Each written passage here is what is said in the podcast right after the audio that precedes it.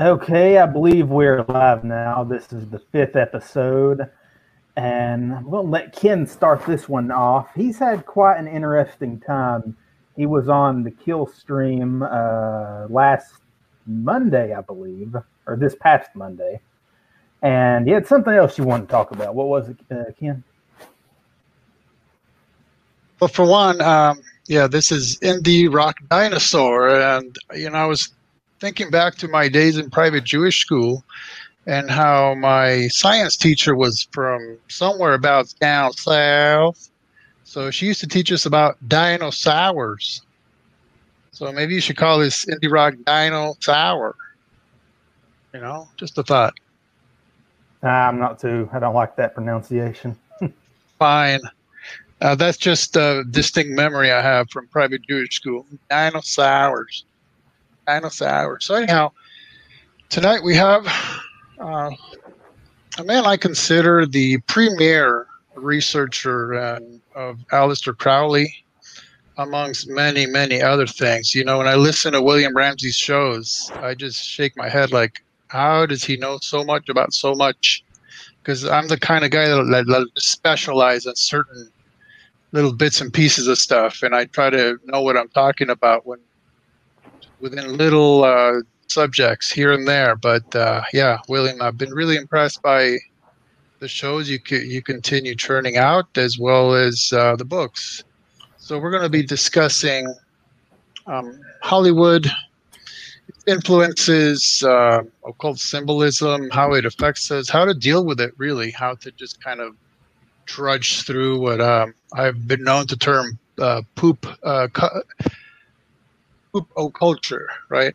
Just streaming together uh, pop culture, poop, and occult. And um, in that regard, recently I've been watching a new show called Raised by Wolves, and I've been reading, uh, I've been writing reviews of it episode by episode. So I thought to, to mention a few things about it because uh, I found it very interesting on various levels. Uh, the show is uh, a sci fi show. It's set in the future where the Earth has been destroyed due to a battle between two opposing forces, which are, on the one hand, atheists and on the other hand, Mithraists. Okay, you guys um, recognize the term Mithraism? Mithraism. Yeah, I do. Okay, so it, it's a very obscure thing, right? I mean, you know, it's very rare that anybody ever brings up Mithraism. And most people nowadays have probably heard about it from watching that uh, fake documentary Zeitgeist, right? Where, where they claimed that Jesus is a pagan copycat, uh, partly based on the character of Mithras, who had basically a cult that sprang up and first to fourth centuries AD, right? And they claimed, well, Mithras had 12 disciples. He was born of a virgin. He was resurrected, this and that and the other. And Jesus was just modeled after that. But when serious research got to work, it's basically the other way around. First of all, almost none of the things that were supposed to correlate correlate. For example, Mithras was supposedly born out of a rock. Now, okay, I guess you could claim that a rock is a virgin, but you know doesn't really quite have the same connotation. And so it's fascinating that this show foresees a future where the two main uh, forces, the influences, the worldviews, are atheism and a, a counterfeit of Christianity. It's really, really interesting. And maybe not surprising that uh, the production company behind it is um, Ridley Scott, Ridley Scott, who was behind Alien and many other movies. Uh, he actually directed the first two episodes, and he himself is an atheist. So it's kind of really interesting to see how they're handling this world, these worldviews. And sometimes it's pretty evident to me that they're using Mithraism really just as a way to bash Christianity in disguise. Um, it was also peppered, as it were, with a lot of symbolism for example, there's tons of uh, pentagrams, pentacles and pentagons all over the place, including what they call the pentagonal prophecy. And here we're showing an image where the um, artificial intelligence, the android called Lamia, and also known as Mother, who serves a function of being a necromancer, by the way, which basically means she can transform into a weapon of mass destruction. She's literally murdered thousands of people. And there she is standing in a Mithra version of a zodiac. And I'm starting to see her as a symbol or a stand in or an archetype for the Gnostic Sophia. For instance, right there on the, in the middle of that Mithra's zodiac, she ends up making love to her creator, uh, the one who programmed her. You know, actually, that's one of the tricky parts. That she calls him the creator, but he's actually a human atheist who found her and reprogrammed her. So it's one of those tricky things. It's kind of like uh, you can't call him a creator. He didn't create. He just reprogrammed. But anyhow, she makes love to him right there in the center of that. Um, so you could see the masculine and feminine, you know, the chemical wedding right there. Fortunately, the show has no nudity, so it's it's comfortable to watch it. Um, unlike so very many other shows today that are just unwatchable. If you have any decency left. And so, show the uh, the the uh, Mason image. Okay. This is one that I caught uh, on the show. I am. It's kind of interesting to see how they uh, they're making one of the atheist characters developing an interest in Mithraism, and then they're showing a Mithra's child developing an interest in atheism. You know, it's kind of interesting as far as character development and how they're kind of uh, dealing with issues of worldviews and theology, and uh, also high tech right? Because you have androids running around doing stuff that can be programmed and reprogrammed. Okay, so there, if you notice um, the hand there, you see the back of the hand. That's Mithraist woman clergy member, and on her hand she has a symbol tattooed of a Freemasonic square and compass. By the way, I'm drinking out of my uh, little mason jar. So you know, it's kind of like people like us. We watch this stuff and catch a lot of things. Um, to just point out that if you look at the traditional square and compass, we're told by Masons that they'll uh, originally be told that you'll find within that square and compass refers to geometry, right? But as we know about Masons, the Blue Lodge, which is the first three levels, are purposefully deceived by the Masons above them so that they end up finding out that G actually refers to generative generation as in birth, as in the sexual act that produces life, right? So pull up the uh, rune one now because I realized that I definitely believe that G stands for. Oh. Looked at the uh, the rune for fertility and it's it's basically uh, the square and compass is basically just a horizontal version of this rune for fertility. So the show is new and it's still ongoing. Writing about it, you see that it's put it horizontally, and then it, it's basically the square and compass. I'm sure that's where they got it, and it, and it means fertility, and the Masons use it to mean generative or generative producing life. So anyhow, that's one of the things we're dealing with nowadays is these. I was gonna say TV show, but I guess that would date me, right? I'm supposed to say like a Wi-Fi streaming uh, show, right? to get up to date. you can't call it a TV anymore because most yeah. people are watching these on their cell phones. Yeah. So and even like, TVs, TVs are just large nowadays anyway. So. Um, this is one of the things we're dealing with is we're being uh, confronted by shows and movies and even music videos that are just sort of jam packed with symbolism, and even those that don't contain symbolism that to me is just as obvious as pentagrams and uh, square and compasses and much more, they're still based on a worldview. And it's the worldview that's uh, behind what you're seeing on your screen. And we're not a culture that sits around campfires hearing great tales of uh, ethics and adventure and myth and legend, right? We sit around the glowing lights of our TV sets and computers and phones, and that's where we get our philosophy, our our worldview, our ethics, and our, our heroes, right? I mean, look at the proliferation of superhero movies. Uh, they're basically neo high tech gods. Titans, yeah.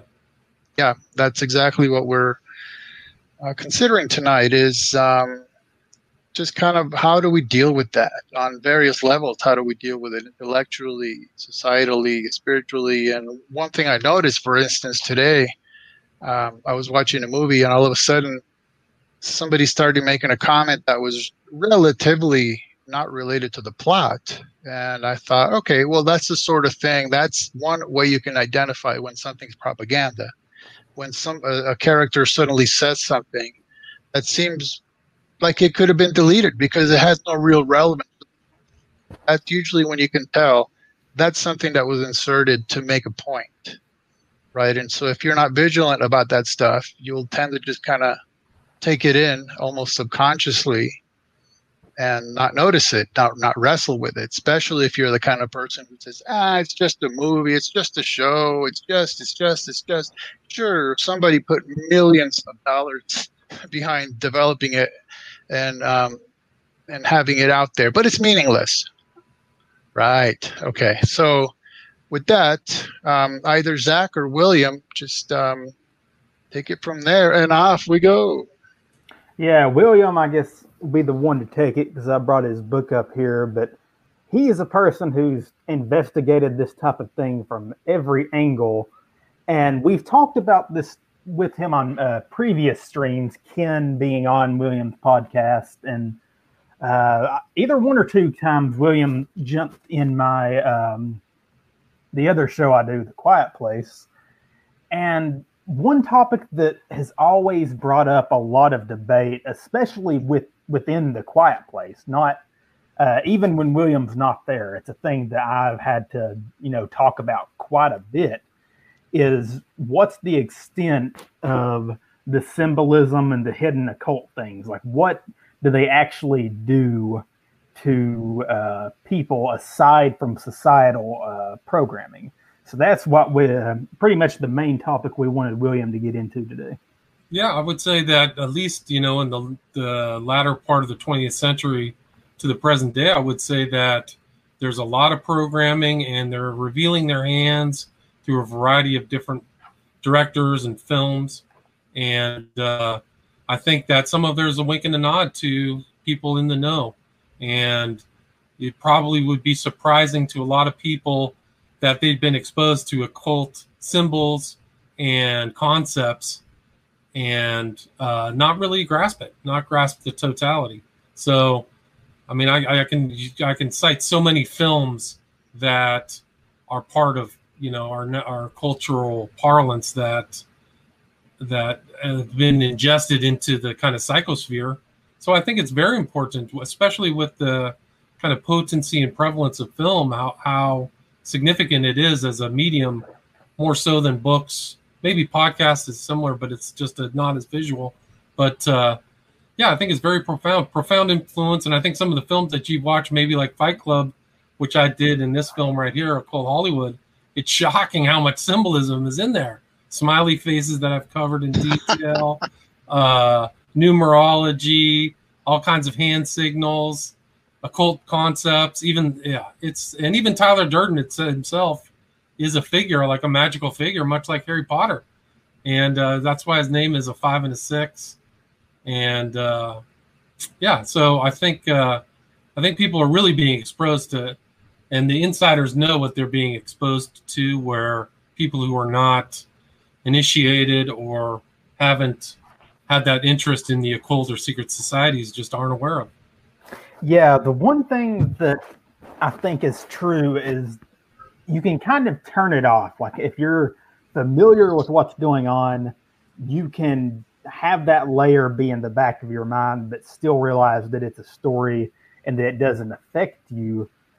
But you look at just the progression from when Hollywood started to where we are as a uh, society now, and the impact that you know Hollywood's had has obviously been detrimental. As you know, the U.S. multiple cities are just erupting in flames, and the media can basically press a button and everyone will go riot and whatnot, right. like we've gotten there. Plus, I mean, other you know societal impacts that um, you know have been pushed through the media, like people will pretty much be talking in regular conversation and say things that people who you know if they weren't exposed to that media they wouldn't have those talking points. And i mean lo and behold those talking points didn't exist before hollywood. And you know now it's like it's attacking society from every angle from really weird types of feminism to a lot of kind of i guess you would say liberation uh, philosophy where everyone wants to be liberated and that shows up in um, films quite a bit. So there's obviously a societal programming aspect that does work.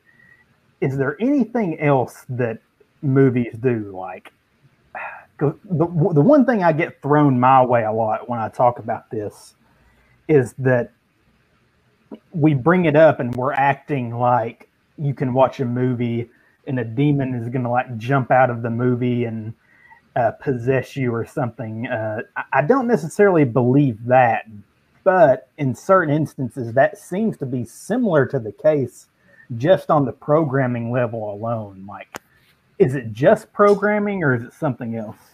Well, you know, one interesting thing is you actually see that depicted in many movies, such as in The Mouth of Madness or The Blob, even where, or It, uh, where the monster, the creature, literally out through the cinema screen at the audience and wreaked havoc, or the TV screen, or whatever they're watching. So they're definitely trying to tell us something about the impact that supposed fiction is going to have on the real world.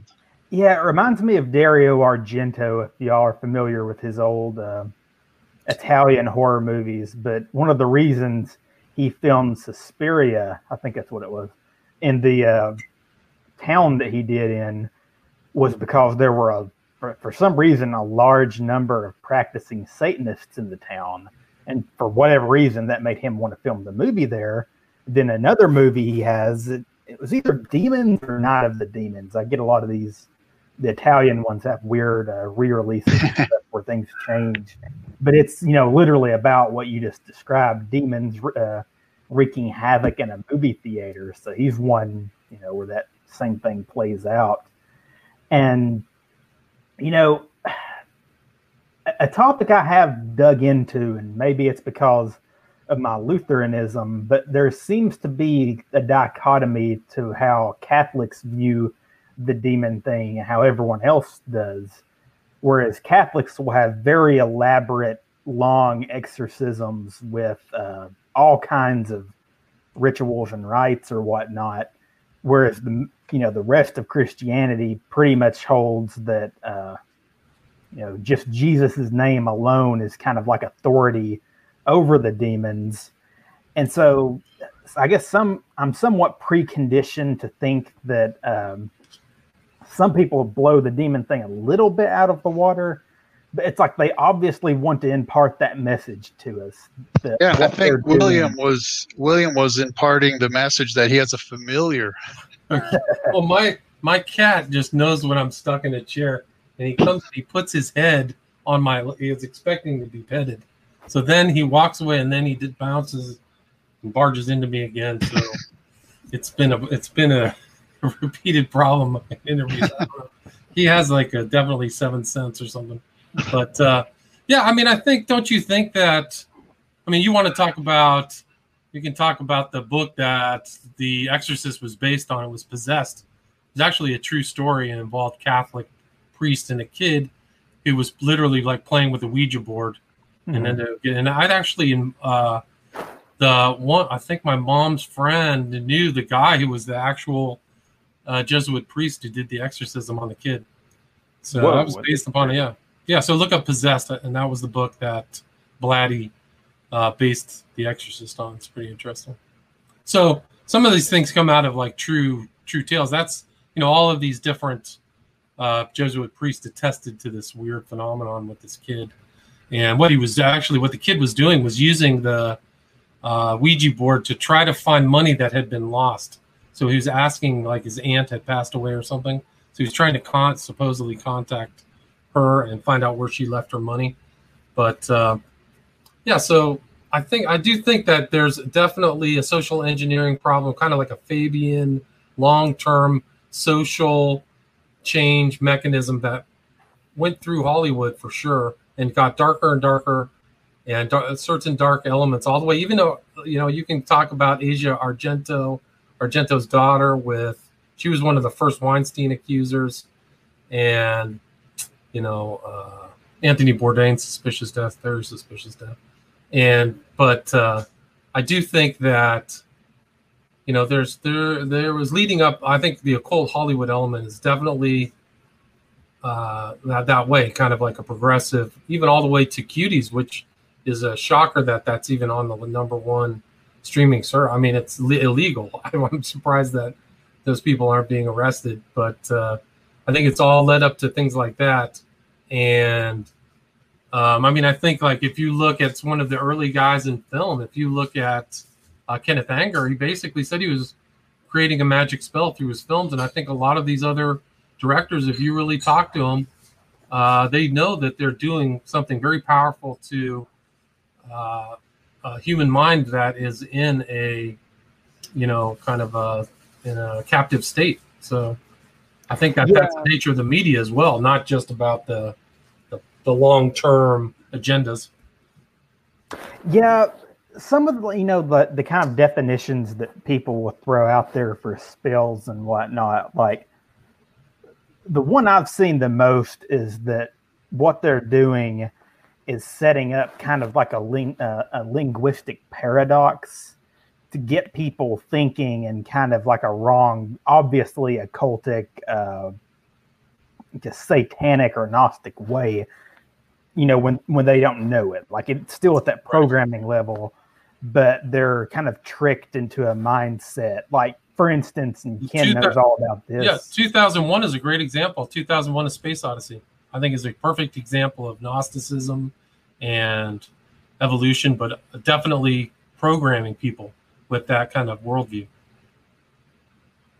Yeah, and I, I was going to say it also because uh, Ken has written quite a bit about that novel and uh, resulting franchise that you know I had never understood that there was this you know very um, concrete Gnostic sort of uh, I don't really know what you would call it, but just undercurrent to that story. Can you talk about that a little, Ken?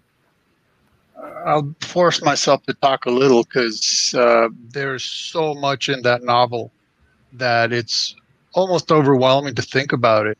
Number of uh, esoteric elements.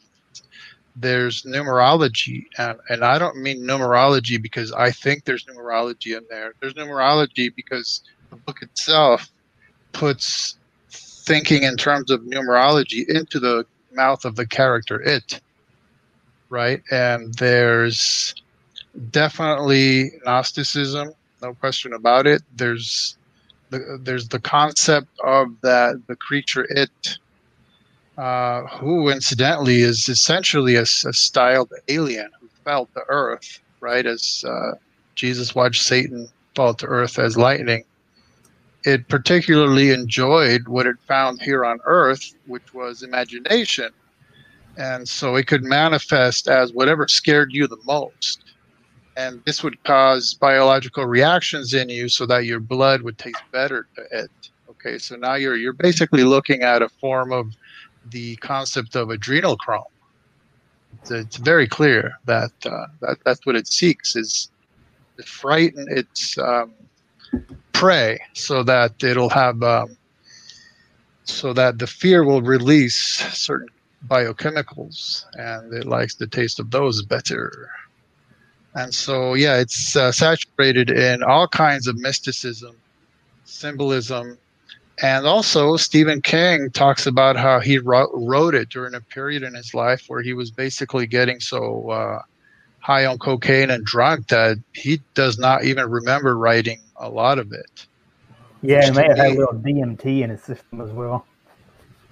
And you know, it speaks to being open to uh, influences, right? Demonic influences. You're you're out of your mind. You're pounding out this stuff uh, to the point where he, when he's asked if he might ever do some kind of sequel to it, he says no because that character is too scary even for me. You know, and I mean, imagine what that must be like to complete a novel and then have to read it just to find out what's in there. Now, I will grant you, there's some of my books I would like to read because just the level of detail you get into when you're writing nonfiction that's research based. Uh, for me, afterwards, I can't retain all of those details. I can retain the big picture stuff, but not all the details. But to have to read it just to see what's in there and to say, wow, I don't remember writing that. I mean, it's, it's something else. Yeah, it's really something else. So I, I guess going back to like the main gist of what I wanted to talk about, the concept of a spell or something working. Because I mean, obviously, the people who are creating these things are like adamantly anti-Christian.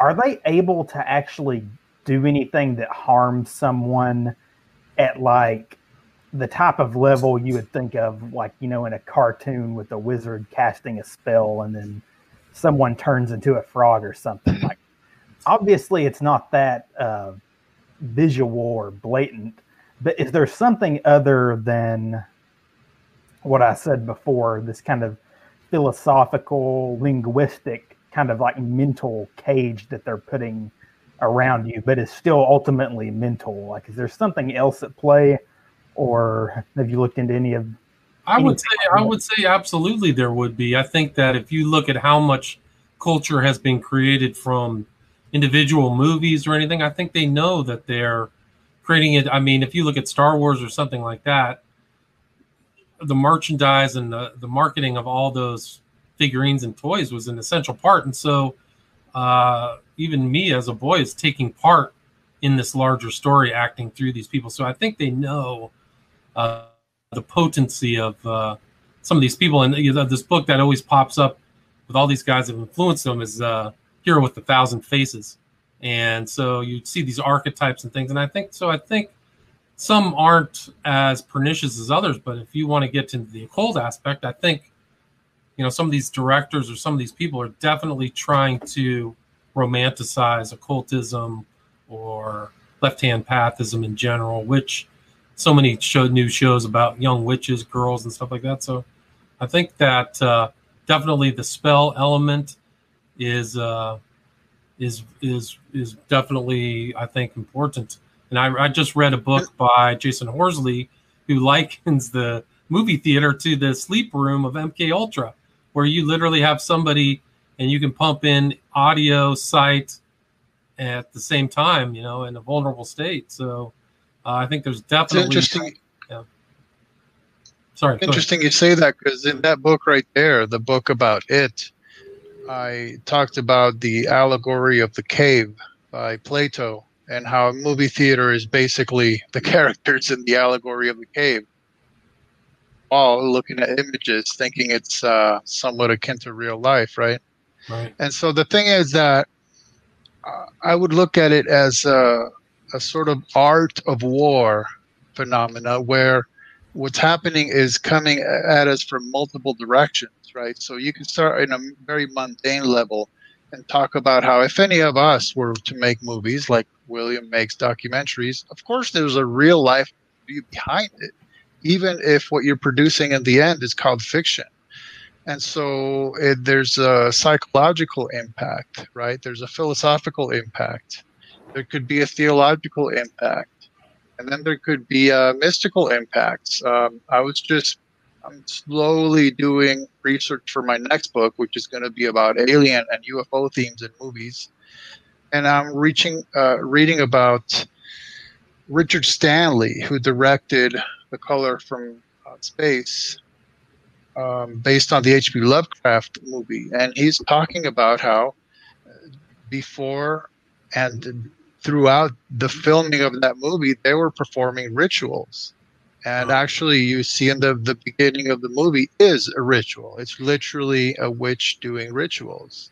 But he was yeah. saying that they were doing that for real during the filming of the movie. No, no surprise, Nicolas Cage was involved because he's all about that neo shamanic uh, form of acting where what he said is he and acting is lying right? He doesn't want to lie anymore so it's a style form of possession which i know william you know very much. Aleister crowley talked about that that one of the best ways to get possessed is to be an actor. I've never heard that one before but i know for sure just being involved with uh, horror fiction communities the people who are hardcore lovecraft freaks they don't just look at his um, fiction as uh, fiction. They actually think he is on to like philosophical and theological truths. Not that they believe he was writing about actual entities per se, but they believed straight up that he was right in the concept of, you know, a Gnostic chaos deity.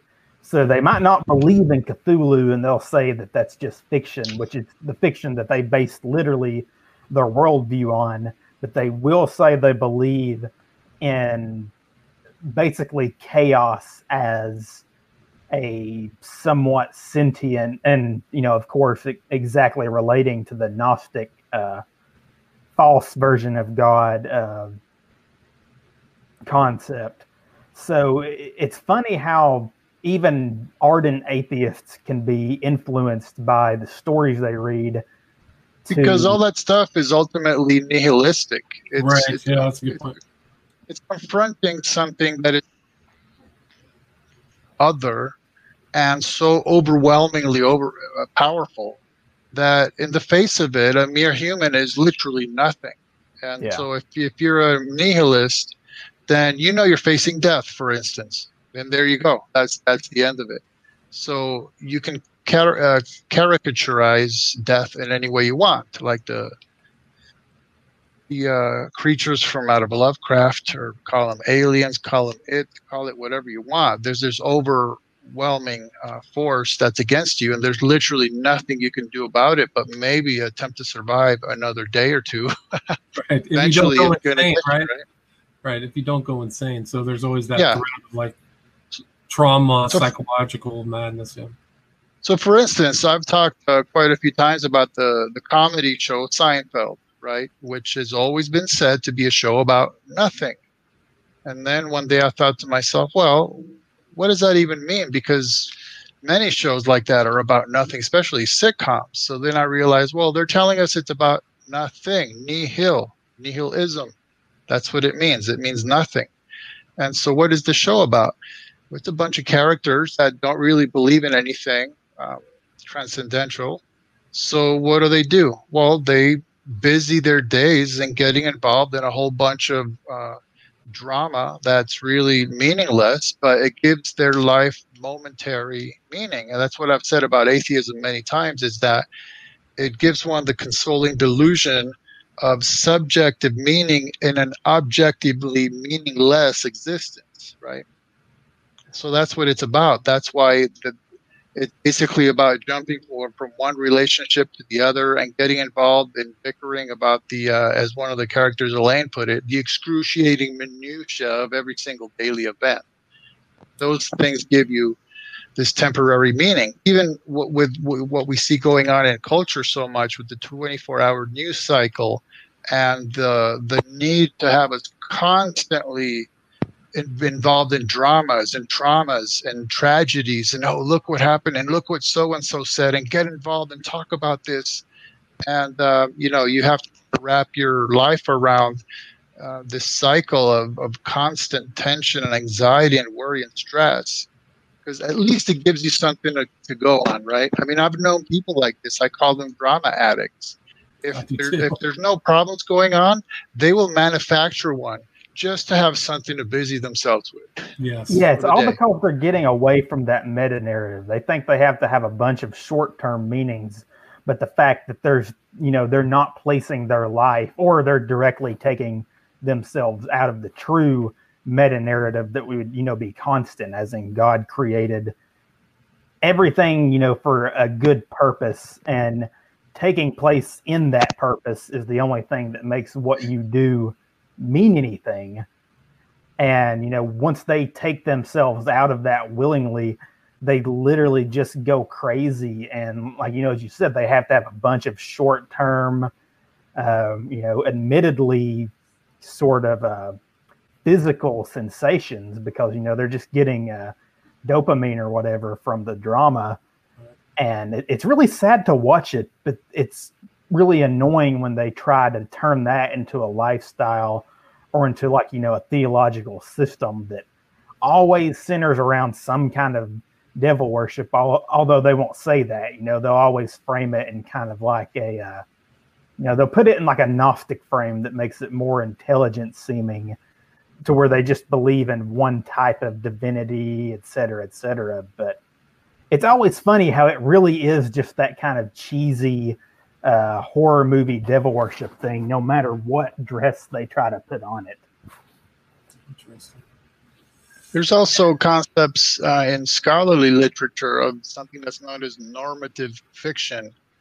So the, the point there is that something is attempting to be normalized, right, through fiction. So that fiction is a vehicle whereby to seek to create societal change. That's a very well known category of uh, of writing.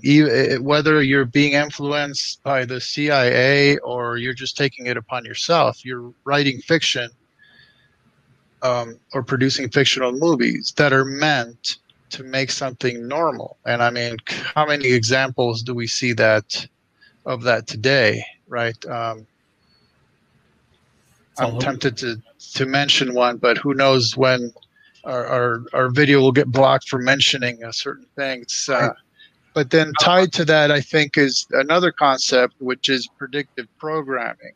So here, you're letting people know something that's uh, literally occult, as in hidden, and you know about it, and you and your uppity up uh, cohorts know about it, and so you're releasing that, you know, and, and people say it's just a movie, and the next thing you know, it's well, here it is in real life.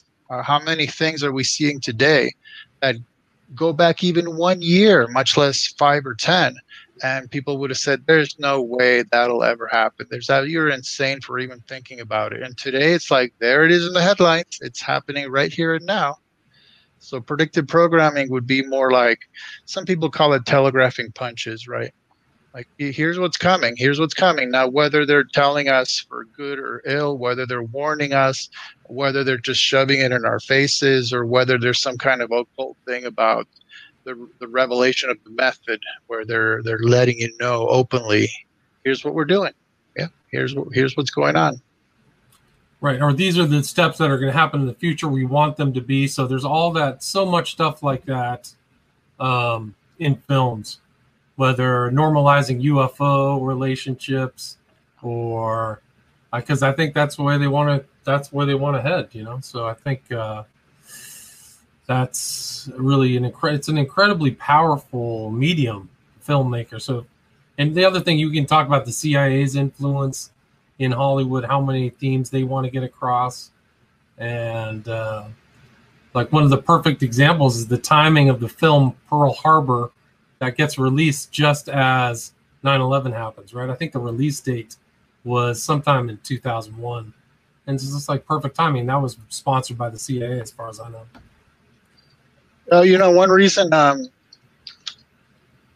I laughed when William mentioned uh, Fight Club and the uh, smiley face symbolism in there. Uh, I forgot to mention in, in the movie It and the novel, there is a smiley face. That's right.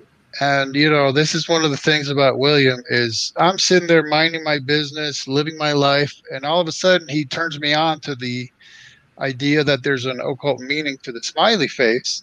And now, years later, how many screenshots have I sent you? hundreds. It's over a hundred. It's uh, every time, yeah. Movies, yeah. Now every time I watch a movie, I'm like, oh, okay, there's another one. In fact, I found one yesterday. I was watching uh, the New Mutants, and so I'm going to be sending you some more.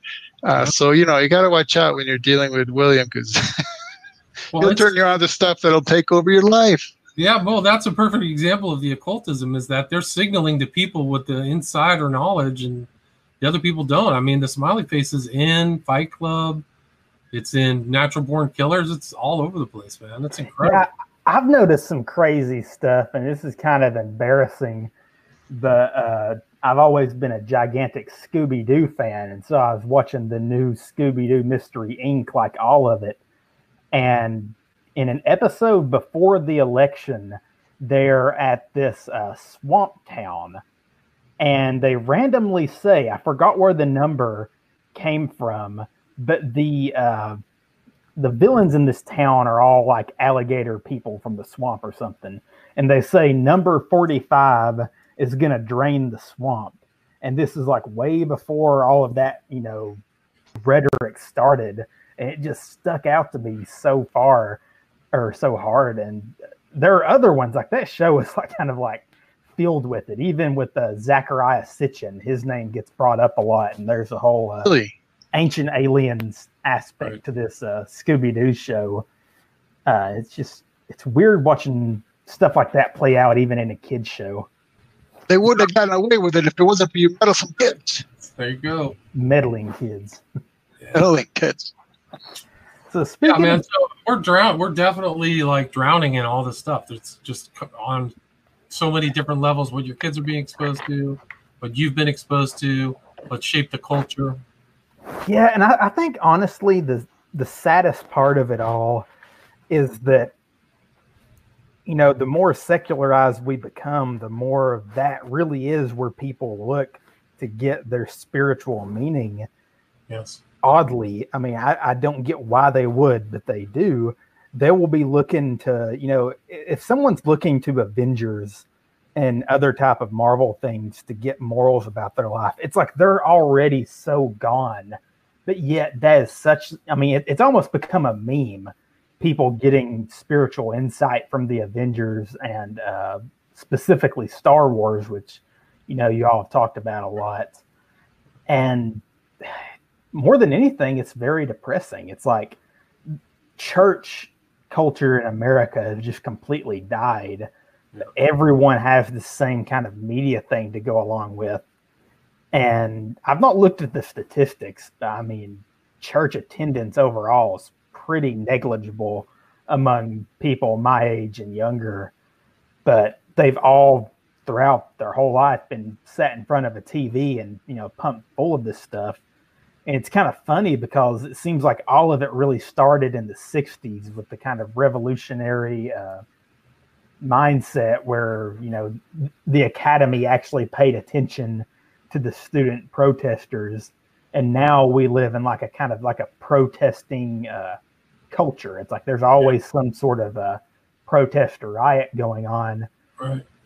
Do you think there's anything special about the ones we've been seeing recently or do you think they're just like little short-term blips that yeah they mean stuff that will go away after the election? Or like you think so. any of it's actually building up to something? What do you think? I don't know. I you know the, if you look at the times of revolutions or civil wars and with things that lead up to them this is like something where somebody's just throwing matches on it to me matches on a potential powder keg. So it's just going to take one thing and then I, I don't see it stopping because I do believe that the there's significant people who who want these protests to happen in these different cities and they're facilitating it.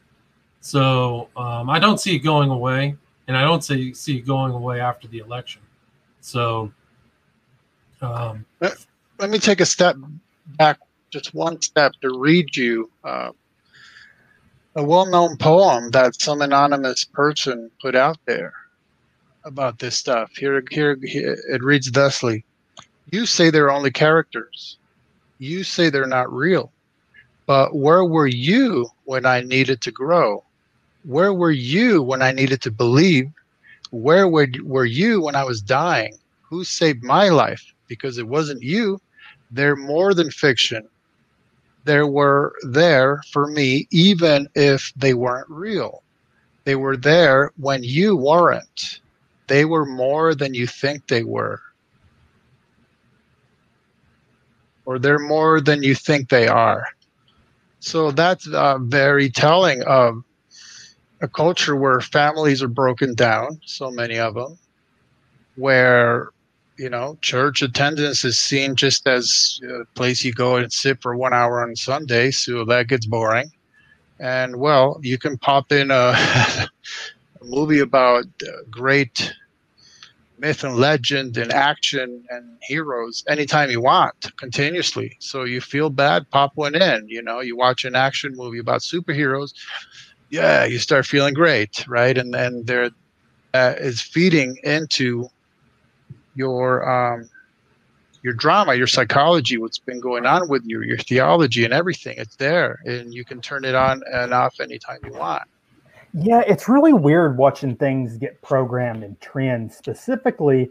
And this is one I'm not going to talk about much on here because I'm wanting, as I told y'all before the show, to have eventually a debate with some, uh, or not a debate with me, but kind of moderate a debate between uh, someone who's Eastern Orthodox and someone who is uh, Lutheran or perhaps Reformed.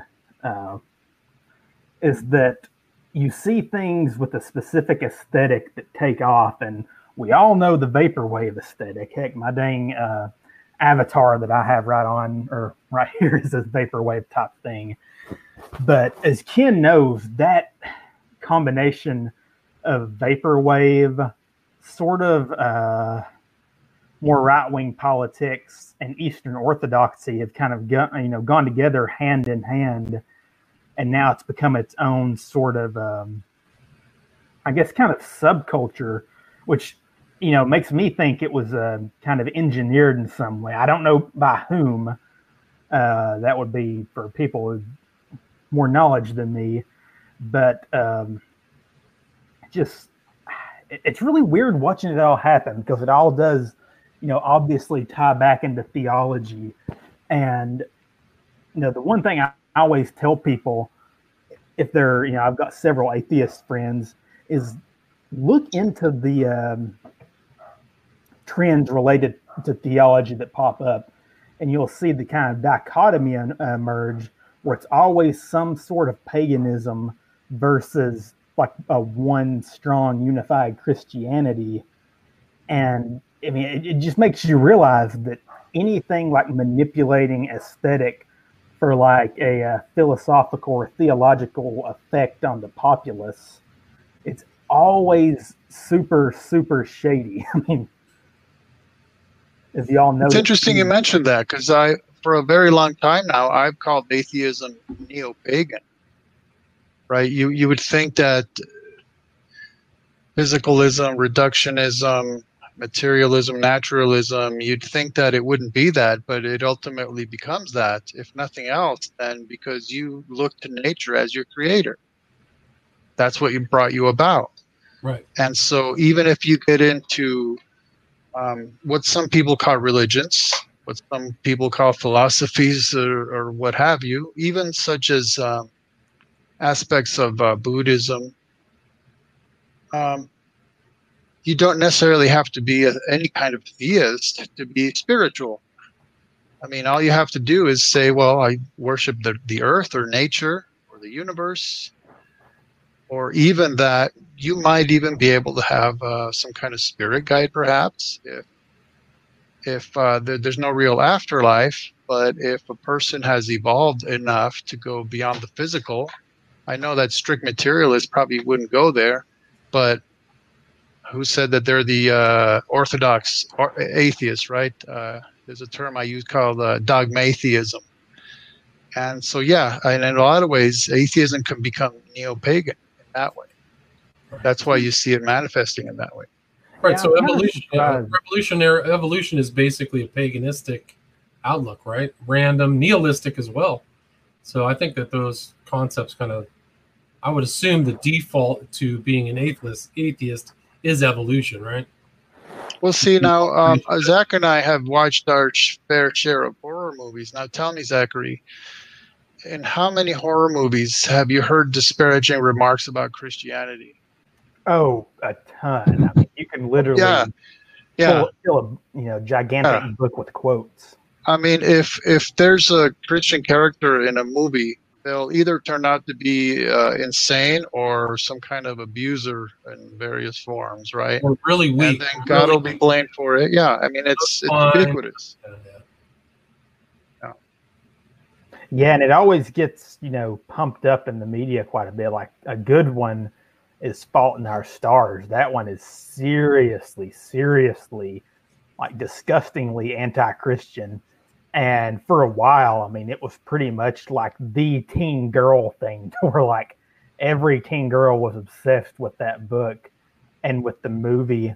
And of course, you know, guys were too because they would have to go to the theater with the girl. But you know, even my dang uncle was reading that book, and it's, It's- like if something is seriously anti-Christian, it's gonna be at the forefront of the populace.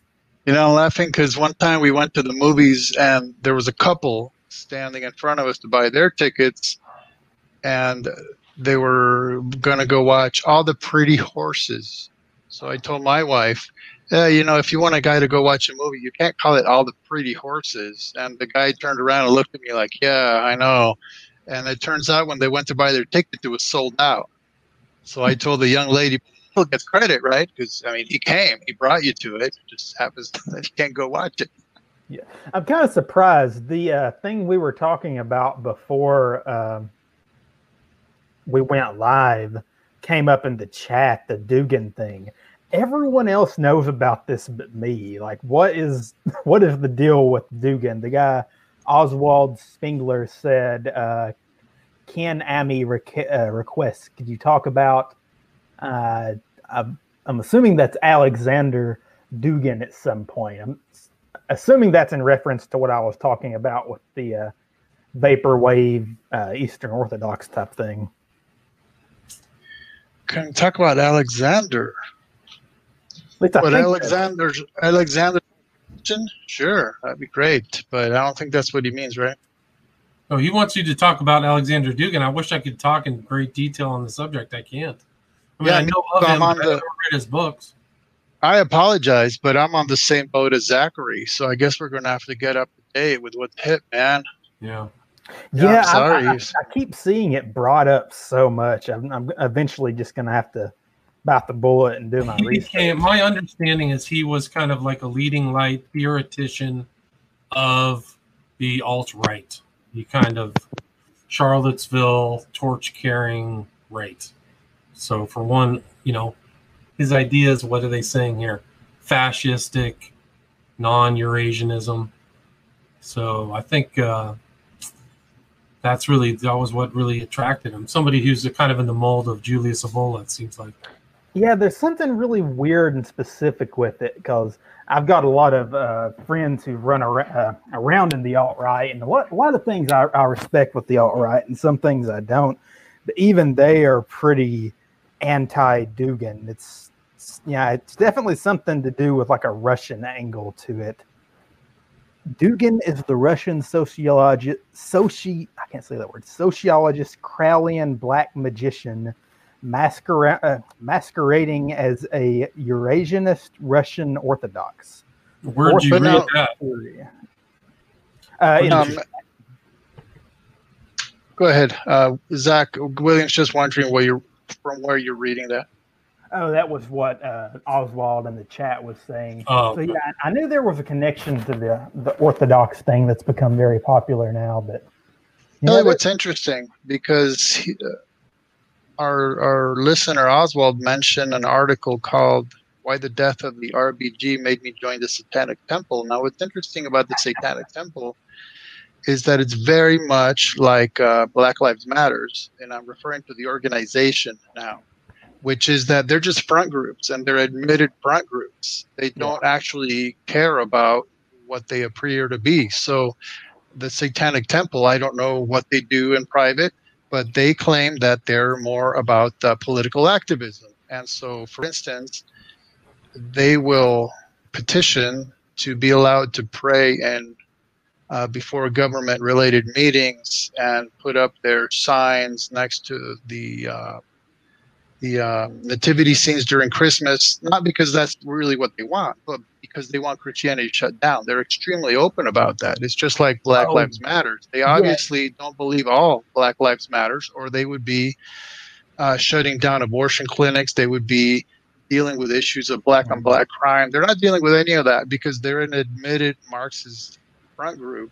And so it's like, um, you know, let's say that there's a pack of dogs in the backyard and you need to get something from across the yard, but you're in their way. So you throw a piece of food, they all run to it, they're all fighting over it, and you just walk over, get what you need, come on back, and you're doing fine while they're over there t- tearing each other to shreds, right? That's exactly what's going on here.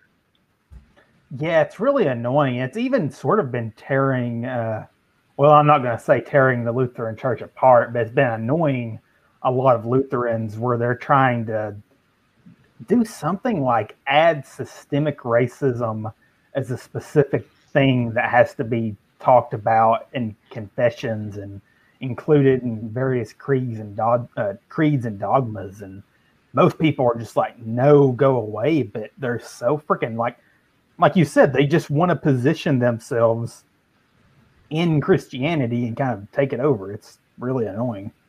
Unfortunately, a lot of um, less Orthodox, and I don't mean uh, Greek Orthodox or Eastern Orthodox or Western Orthodox, just traditional uh, churches um, are becoming less and less so the more societal they, co- they become, right? So they're, yeah. they're basically going to let society dictate what they're going to be preaching the next Sunday. Yeah, it's freaking horrible. I know uh, specifically my I don't have dangerous hamster wheel. Yeah, I don't have anything to worry about with uh, WELS, but uh, some of the more, I guess, liberal branches, they, um, I, I would be, you know, kind of scared sitting in the pews there because it's just a matter of time before it's taken over. It's it's insane and annoying, and I, you know, I've looked up to a lot of uh, I guess, authority figures. Not that I've personally looked up to them, but you know, I keep expecting them. You know, if they're a big presence on the internet to say something, and they just they will not go there, and it drives me crazy because the more they refuse to go there, the more these people get a foothold. Have you had to deal with anything like that, uh, William? With um, what is it? I think you're a uh, Presbyterian, correct? Yeah, raised Catholic, Presbyterian now. I really, con- I really consider myself a Bible believing Christian. I probably do okay in anybody, any church that kind of emphasizes that. Yeah, I'm with you on that. I wouldn't say I'm super partisan, you know. Yeah. Yeah, I just didn't but, know if they were having the same trouble that the uh, Lutherans yeah. are having with this specific topic. I think all the churches are, don't you think? I mean, I think in the Presbyterian church, there's still internecine or whatever that word is, like people bickering and super liberal and people who want to stay conservative and how that affects what's being preached. See, so, I mean, there's kind of a fine line here because as the church, as the body of Christ, we do need to be aware of what's going on in culture, wherever our culture might be. And we need to um, prepare ourselves and each other on how to deal with issues. That's that's not that's not the question, right? The question is do we sacrifice our theology on the altar of whatever um, fallen, corrupt, uh, secular, and pagan culture de jour is telling us to do today? Never. yeah, never. it's a simple word, no. So I mean, that's I mean, maybe that's the whole critique and criticism of the topic of our discussion and why it's just important to be aware and kind of hold your lamp up against all these falsities, even even ones that are even more subtle, the undercurrents like nihilism or evolution or things like that. So, I think yeah, uh, I think that these just understanding what we do and like, like I like science fiction. So I still will watch the movies, but how much am I getting this imposition on? Like even you, like you talked the Alien Predator, there's a pretty strong you could almost call it Lovecraftian element there that there's an overpowering evil force that you can do nothing against.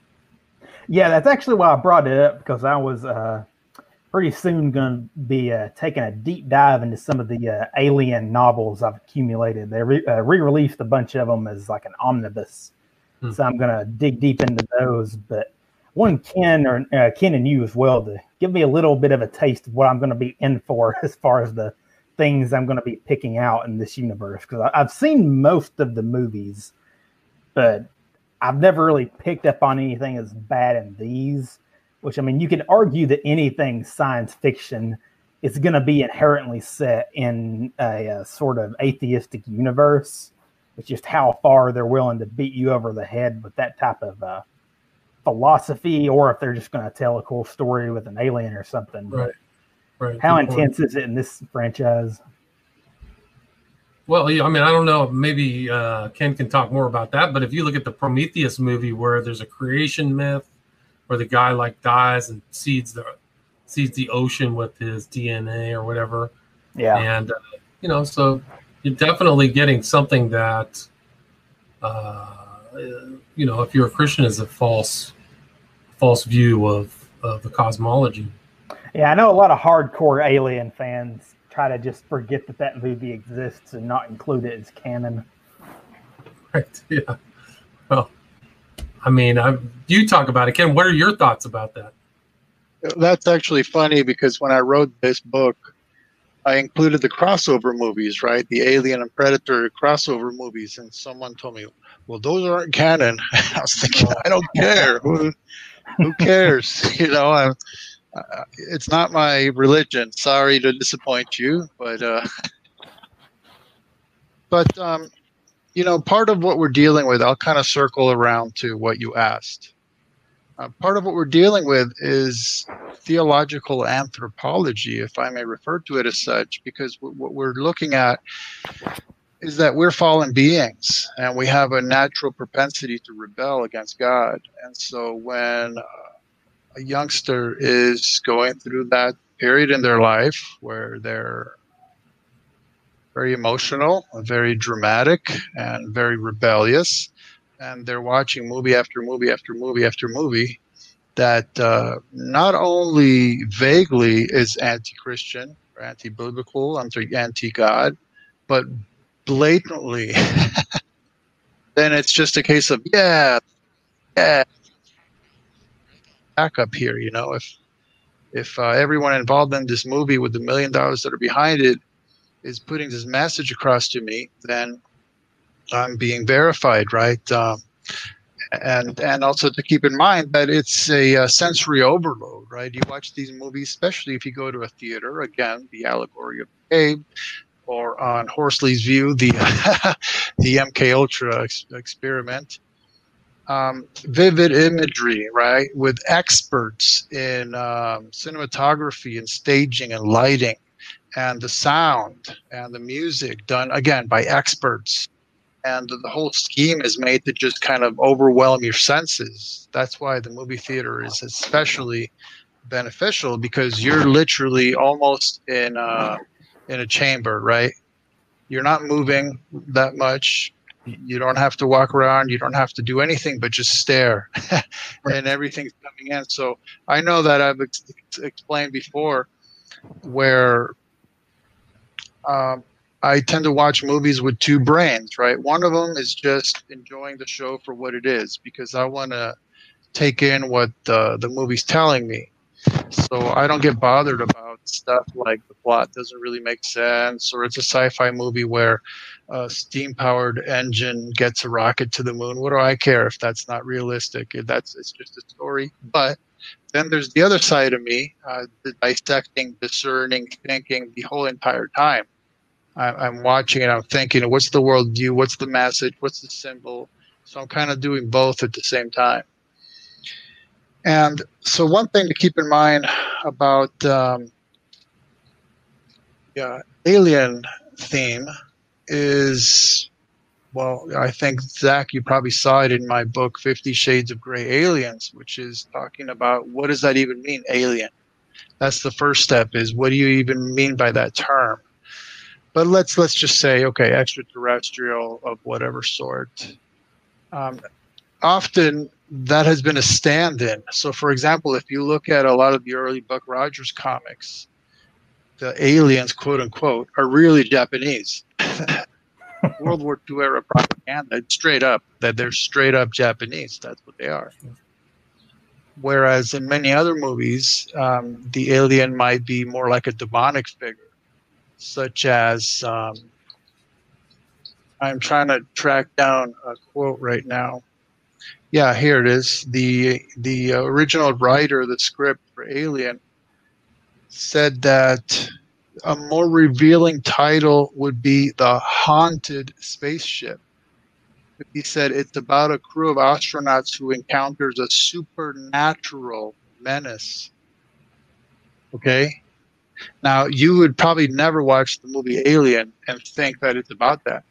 You'd think it's about a biological entity that so happens to be very hungry, apparently. Um, and maybe they dropped that original idea for what you see portrayed in the screen. But then you think about, well, does it bleed over? Um, is it metaphor? You know, you end up just not really knowing. So that's something important to think about. But one What's thing that? about, uh, well, your cat again? Sorry. One, th- one thing about um, alien related movies is that, yeah, they will of course, tend to be uh, sci-fi, and sci-fi is generally futuristic to whatever degree, which ultimately means transhuman or transalien. And, and transhumanism, as as William very well knows, since we're working on a project on that, inevitably will combine high tech, uh, evolution, and occultism. It's like inevitable that those three themes will come up just like William mentioned 2001's The Space Odyssey. There you have evolution, unquestionably. You have high tech, of course, right in your face. And then you have the occultism of this monolith appearing and causing changes, right? So it's, it's inevitable that those are the three elements that are you could keep in mind as you are watching or reading sci-fi, especially alien related movies. They will definitely manifest in some form or another. Interesting. Yeah, I've actually been reading a lot about the making of 2001. It's pretty remarkable process, but uh, you know, if you read about both both Clarke and Kubrick, these guys were both in cult, occult influence. They knew a lot, hanging out with the interesting people. And uh, Clarke was staying at the Chelsea Hotel when he was writing it, so he was hanging around with uh, just a William. I mean, just all kinds of crazy people. It was uh, what's the guy who who wrote Naked Lunch? William Burroughs. So he's hanging out with William Burroughs and all these other characters at the yeah, time we, of the writing of 2001. Yeah, the William Burroughs stuff I always find extremely annoying because, okay, for instance, we had on the Quiet Place a, a musician I've always looked up to, Bill Laswell, who came on, and he had worked a lot with William Burroughs and he considers him some sort of prophet. He uses that word, and when I pressed him on him, he would just say, "Oh, it just means you know he's got his finger on the pulse of what's happening." But you know, if you just do a you know a little bit of a glance at William Burroughs' work, his philosophical outlook, everything is inherently occultic. Uh, even down to incorporating, you know, all kinds of pagan symbology, et cetera, et cetera. And now this is one thing that, you know, I, I think it's more of a thing artists have done later, but they will use, but it just shows that people with occult, you know, thinkers are thinking of it this way. When William Burroughs killed his wife by accident by, uh, you know, other than shooting the apple off her head, he shot her they view that as a sacrifice for his art. And I mean, it's it's a jump to you know go there, but I don't know. It's just it's crazy that all these people think in these really occult ways. Like they don't they don't hide it. They're just out in the open about it. Specifically, uh, who's the name comic book guy that we talked about uh, one time? William was it Grant was Morrison? It? Alan Moore is yeah. one. Yeah, Alan the Moore. Other, they're, they're both. The guy, uh, started, yeah, the guy who started X Men too. Yeah, they all like the crazy thing is they'll all be upfront about this stuff. And when you bring this up to people, they don't want to hear about it. It's like, we're not making this up. This is the artists themselves talking about what they're doing. I just yeah, kind of baffles me. The X Men symbol, the X in the circle, is right out of occultism. Crowley used that symbol at the top of his Seal Babylon. I mean, it's all over the place. And that guy, I forgot his name, who started the X Men, he was uh, hanging around in New York with Peter Levenda because Levenda writes about him in a in a uh, interesting missive. He's like, "Yeah, we were at the Magical Child together."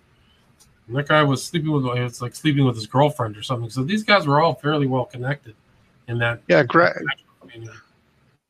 Grant Morrison. Um, I'm uncomfortable even bringing this up, but when one of his comic series wasn't doing very well, he encouraged his fans to have a um, wankathon.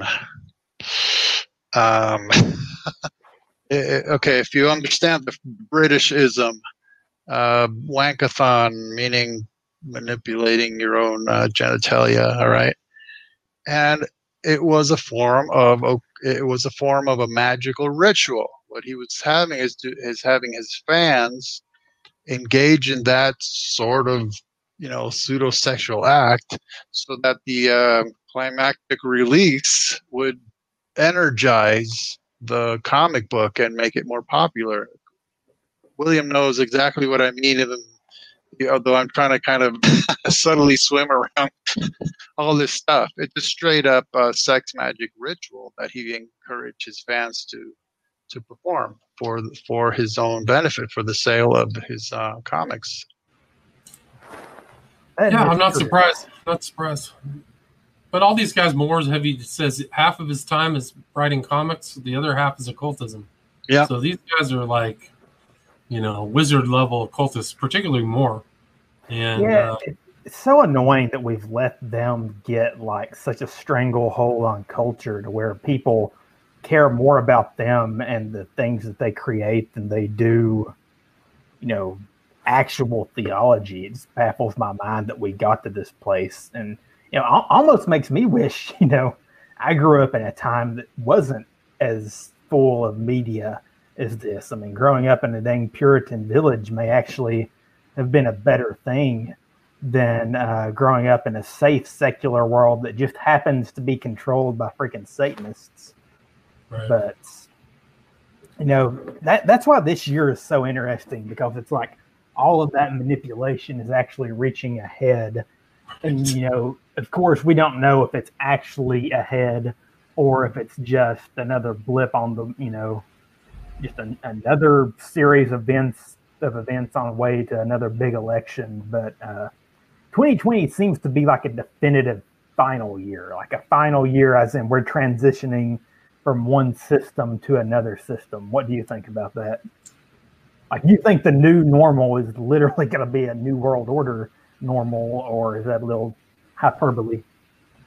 Well, I think that the whole world's going to change after this virus, and definitely uh, the is very important.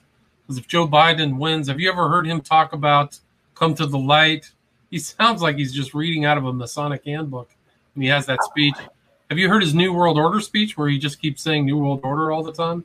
Because no, I'm not familiar yeah, with that one. No, uh, it's amazing. No, he's uh he's a long term corrupt politician, and they're going to put the same criminals back in the office if he wins. So it'll be a horrific event for the country if he wins. I think. So yeah. I think for me, it's uh it's a very, very, very important election, and not yeah. just outside what's happened in 2020, but I just, I mean, do you want to let it go? I mean, wow, the sun is. Here, just, read money, millions of dollars all the time. It's incredible. No, no, no court case, no nothing. Let me read you a quote from Alan Moore. He, he says, I suppose when I was writing V for Vendetta, I would, in my secret heart of hearts, have thought, wouldn't it be great if these ideas actually made an impact? But when you start to see that idle fantasy intrude on the regular world, peculiar. It feels like a character I created 30 years ago has somehow escaped the realm of fiction.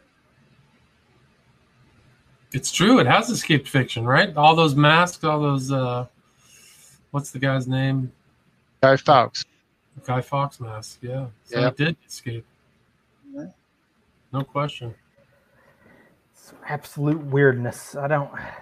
It, it really is weird watching, like, you know, you spend years researching conspiracy type things, and you you always say to yourself, "Oh, when they start doing the forced vaccinations, or if they start doing this, then people will rise up." So you're not always, you know, you're ne- never worried about it. You're consuming it as a type of thought provoking and informative educational entertainment. That's the way I've always looked at it.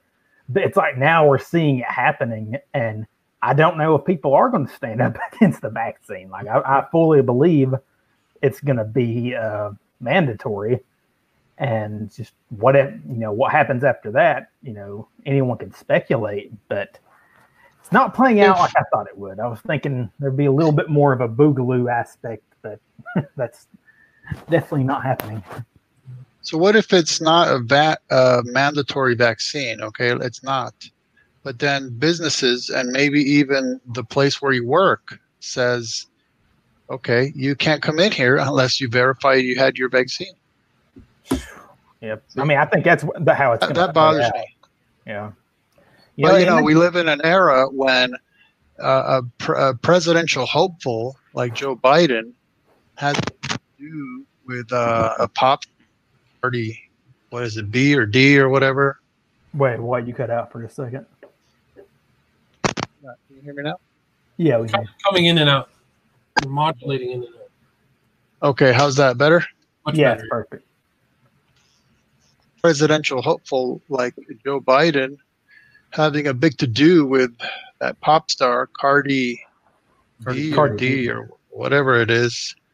At right around the time she puts out one of the filthiest uh, videos in terms of imagery and language, even at a time when we're supposed to be oh so concerned societally uh, about the the black culture in our country. She, she drops a filthy bomb on top of it, and everybody applauds it. I mean, it's like bizarro world. We're we're literally living in a time where if you think of the most ridiculous thing you could imagine, it'll be in the news tomorrow. It's so true. Yeah, the Cardi B stuff just gets on my nerves. And then, you know, an, another figure I'm very, very, very skeptical of is Kanye West. Like, I'm, I'm Mm, glad yeah. for him leading people to Christianity, but there's something. Yes. Are you shaving? what? I don't, it, don't mind what I'm doing. You're doing your yapping. Just leave me alone to do my thing. You keep talking about whatever you're talking about. Well, you never shaved before? Actually, you probably haven't. You probably don't need to shave, do you? I sadly I only have to shave my neck. I hate to admit that, but I cannot grow a beard. I, have you ever heard of Kanye West's uh, connection to Alejandro Jodorowsky? I oh, have that's fascinating. I'd like to hear about it. Yeah, well, he he considers Jodorowsky uh, like uh, an influence. He considers him kind of an inspiration, and he took some of Jodorowsky's imagery and ad- adapted it into his stage show. So um, there was, I think it was from either uh, Holy Mountain. I think it was from Holy Mountain. He adopted some of that imagery of going up to the top of the mountain into his his uh, stage shows, and he's been seen with Jodorowsky. Like there's pictures of them together. Jodorowsky didn't know who Kanye West was, but uh, there's pictures of them together. It's pretty interesting. Jodorowsky, I wrote in Children of the Beast that he likes to drink blood. He's got all kinds of Crowley like books and and material like that, and he's probably going to pop up uh, again into the culture because he tried to make Frank Herbert's Dune and it never materialized. But then Denis Villeneuve's is uh, releasing, I think, in December. So they'll probably, I think they've already actually interviewed Jodorowsky and he said, I won't like it. It'll probably be trash or something like that. So he's already kind of denigrating it. Jodorowsky the one who said that um, something happened with his movie and like funding ran out, and he did a thing where he willed himself to be able to get more money and like went in a room and kind of like meditated on it. And then when he went out of the room, like he ran into someone that surprisingly had the money he needed and just gave it to him. Is that the same one? It might be. It sounds like something that would happen to him. But he's Yeah. uh yeah, he he was uh, I think John Lennon was a fan and financed his second movie and yeah, he's an interesting guy. There's kind of an infamous picture of him together with uh, Dennis Hopper, Kenneth Anger, and Donald Cammell. They were all at some kind of art thing in the 60s. But all those guys are it's just incredible stuff, man. They're all into the occult. There's yeah, a Dennis. Hopper is one I never would have thought, but I mean, he was rumored to be an OTO, like a member of the OTO in Pasadena. And there's definitely pictures of him with Jack Parsons' wife. Like they were Hmm. in the same movie together called Night Tide. So uh, we can't hear you, Ken. Uh, I think it might be time to invest in a new mic. You know what?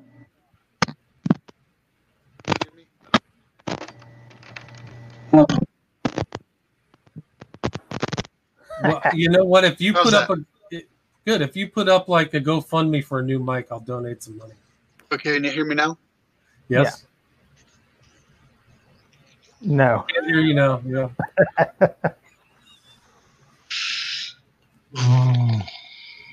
Go on, go on. Well, I just Now- tell you a funny mic story. Like I had, I was using like a, a mic, and I was like, it was really old, and but you couldn't tell that it was anything different than the standard make of a Microsoft neck mic. So I took mine and threw it away, and then my kid switched it out, so I got it back, not knowing it, and so I knew it was broken, and I kept using it like it was the new one, and. uh I just finally figured out something was wrong, and then I, I just chucked it in the garbage and finally got smart. But it was really aggravating. I had to do. I even remember who I was doing the interview with, and it just kept petering out during the interview. I had no idea what was No going idea on. what was going on. So, So. So when your mic, when your mic gets on, it doesn't work. Doesn't work. Put it in the garbage. Okay, something is happening. I don't know what was happening there. It was a, uh, I think, an echo coming across on Ken's of William talking. I'm not really Okay, there. There. That's perfect. Yeah. Okay, yeah. Um, you can hear me now, right? Yes, very well. Okay. So anyhow, I was saying that I, I did literally order a new mic like two days ago. what brand? What brand did you get? I don't recall, I honestly, but uh, I got just a mic. Anyhow, I didn't want to. There's a documentary called Jodorowsky's Dune, Yes, yeah. and that is a very, very interesting uh, documentary to watch on a, a lot of levels. Yes, And I totally agree. yeah. Yeah, well, he had he had all these people working for him who then turned into the Alien franchise. So it was uh, what was the name of his set designer? I can't remember his name. Now. Uh, what's the artist's name? It's uh, what's the artist who drew the original Alien? I don't know. Come on, guys! Can't believe his name is escaping. Geiger. Geiger. Yeah. Yeah. So it was Geiger was in that, and uh, and all apparently a lot of the production people went right into Alien, not just Geiger or Geiger or whatever they call him. Yeah, now, was Clint Eastwood? This is kind of off topic. Wasn't he rumored, uh, rumored to be a Freemason? I'm I've not heard that rumor. Heard that rumor. People have alleged that when he did that whole thing about uh, Obama running for president, and he did his speech, I think, during the Mc- McCain campaign, and he drew his hand across his throat, like that was supposed to have a little occult Masonic little messaging. To my understanding, do you remember that? Did you say Reagan? No. So when McCain was running against okay. Obama, there was a, I think it was either at the convention or it was one of the campaigns uh, Clint Eastwood gave an address and he said something derogatory towards Obama and drew his hand across his neck like it was a Masonic thing. So that was the rumor. No, I don't remember that. I gotta. I gotta, I gotta go at six. So I've got 20 more minutes. Okay, that's cool.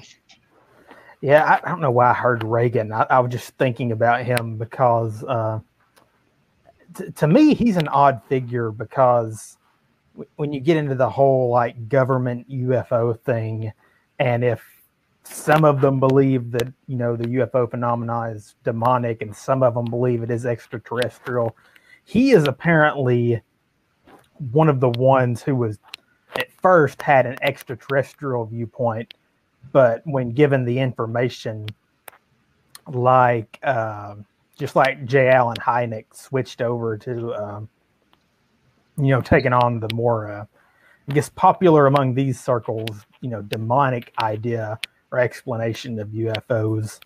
And it's extremely off topic, but that was just for some reason popped into my mind. Have you ever looked into Reagan at all?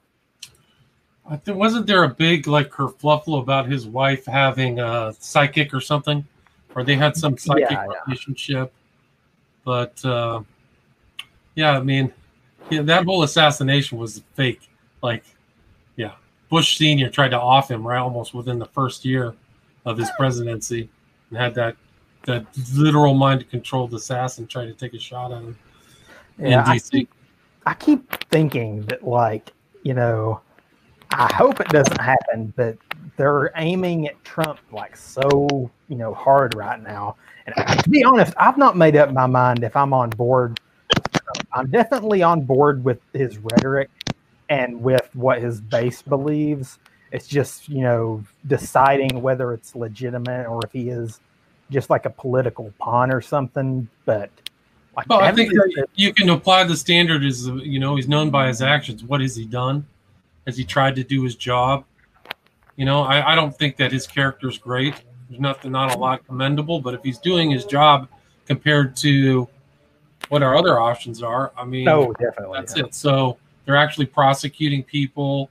They're investigating. No, there's not a lot of payoffs. You don't see a lot of corruption within his administration. Um, so uh, to say that he's a political pawn, I, I just find that very hard. He's not part of the Republican establishment at all. They all hated him. They didn't want him to win.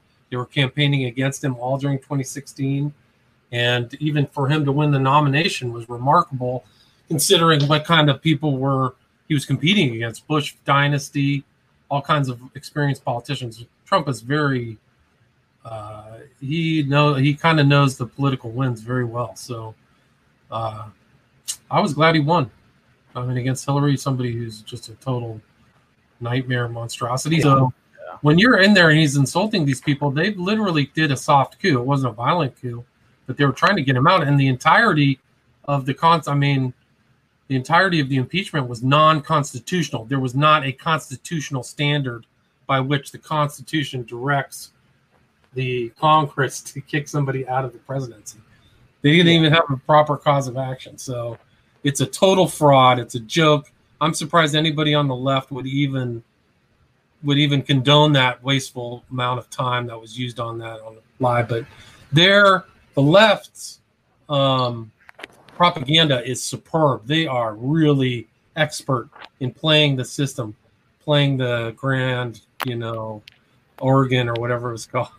But I mean, they're great because they make up a fake story, then they they promote the fake story, bullhorn the fake story, then it gets out there's truth, and then the day after that they say, "Oh yeah, well that's not exactly what I said." it done like 300 times, and then the the deranged mobocracy left goes apoplectic every time they believe their own party leaders' lies. It's incredible. It's a great dynamic, but when you see it over and over again, like these guys, it's like a dog in the ball trick. Like at a certain at a certain point, you guys got to figure out you're being played. So, getting back to like the Trump point, yeah. So, um, getting back to Trump, I mean, to say I have to say that there's not. I mean, he's obviously a representation of his class. He has a huge, uh, you know, positivity rating within the Republican Party.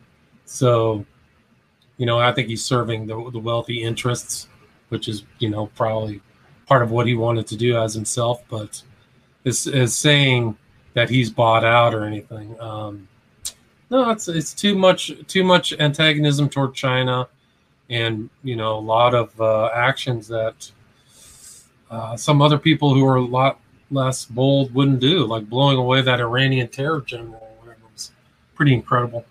So Yeah. Can we I hear mean- you, uh, Ken? Can you say something? Still not yeah, no, his mic is still going. So you just, I'll just speak. Uh, anyway, so yeah, Trump is. Yeah, he's definitely. I think he's a unique, unique person. I don't believe his whole kind of. I like the populist rhetoric, whether that's really the truth. You know, I, I, but bringing jobs back to the U.S. and firming up our base. I mean, this whole pandemic was a perfect example of the national weakness. We can't even make our own pharmaceuticals anymore. That's Oh yeah, it- it's so horrible, and it just shows you that you know if something's seriously bad. I mean, obviously this is already seriously bad, but just any more of like a push, and I mean, we would be crippled as a country. It's scary to think about that, but yeah, No, it's it's not a good situation, and the people who've been in power for decades are people who let that happen on both sides of the line, Republicans and Democrats. Probably because the bribery thing that the Bidens are all involved in is probably de rigueur for almost all the political leaders. They're all taking weird, strange cash through the family. In the Clintons, I mean, it's not even funny, but like the the brother suddenly owns a gold mine in Haiti and all this other stuff. So there, you know, it's uh it's pretty incredible that the national security state in the U.S. and the legal law enforcement just lets us all slide because there's prima facie evidence of blatant corruption and criminality, like off the charts. Like a, anybody could see it. You don't even have to be a lawyer. So, yeah, Yeah, one thing I wanted to bring up, or actually two things. Uh, first off, I keep seeing this image in the uh, the cover of your book popping up a lot, and some kind of new show on Fox where they'll be talking about the West Memphis Three. I'm not familiar, sure if you're familiar with that, but that might be. you a know, thing what to- what what symbol? The kind of which symbol? The circles with the Theban alphabet. No, no, just the uh, the cover, the uh, the mug shots. Oh, so the mugshots are in a show on HBO. You're saying? No, no, there's a it's a fox, and you know I always see that you know the iconic mugshots uh, pop up. I forgot what the name of it was, but I just wonder what kind of uh, direction they're going to go down with this show and what. Um, Do you remember the name of the show? no, and it's really making me mad. It's no, And is it, on it, like a is it a News. true crime? Is it a true crime show? Yeah, I believe it is a true crime show. It's either a true crime show or a, uh mysteries type show, but um, pretty sure it's true crime. Let's see if I can find it online. Um, yeah, I- a lot of these guys have touched the West Memphis Three. They ignore certain stuff. They're uh, uh, Mark Fuhrman dives into West Memphis Three, and the Fuhrman Diaries. Great. That's it, Fuhrman Diaries. Yes. Yes, uh, Mark Fuhrman calls it flawed from the start. New DNA evidence supported the men's innocence, which was never seen by the public. So yeah, Fuhrman. I should I should call him and see if he wants to come on and talk to him. That would be pretty awesome to watch. The other thing is, during this whole pandemic thing, have there been any smiley face killing related happenings, or is that all pretty much died down since It's all pretty much died down since everything got locked down. Uh, it's all died down. I think that there's been a few cases as things kind of reopened, but not many, not too many cases, thank God. So I think that's that's kind of one of the positive, uh, positive elements of uh, this whole lockdown. But you know, there's uh, the work continues. Yeah, it's pretty. There's been some really incredible developments, considering uh, I did a show with Igor Sarsky about the uh, uh, Order of Nine Angles. So there's a lot of information there.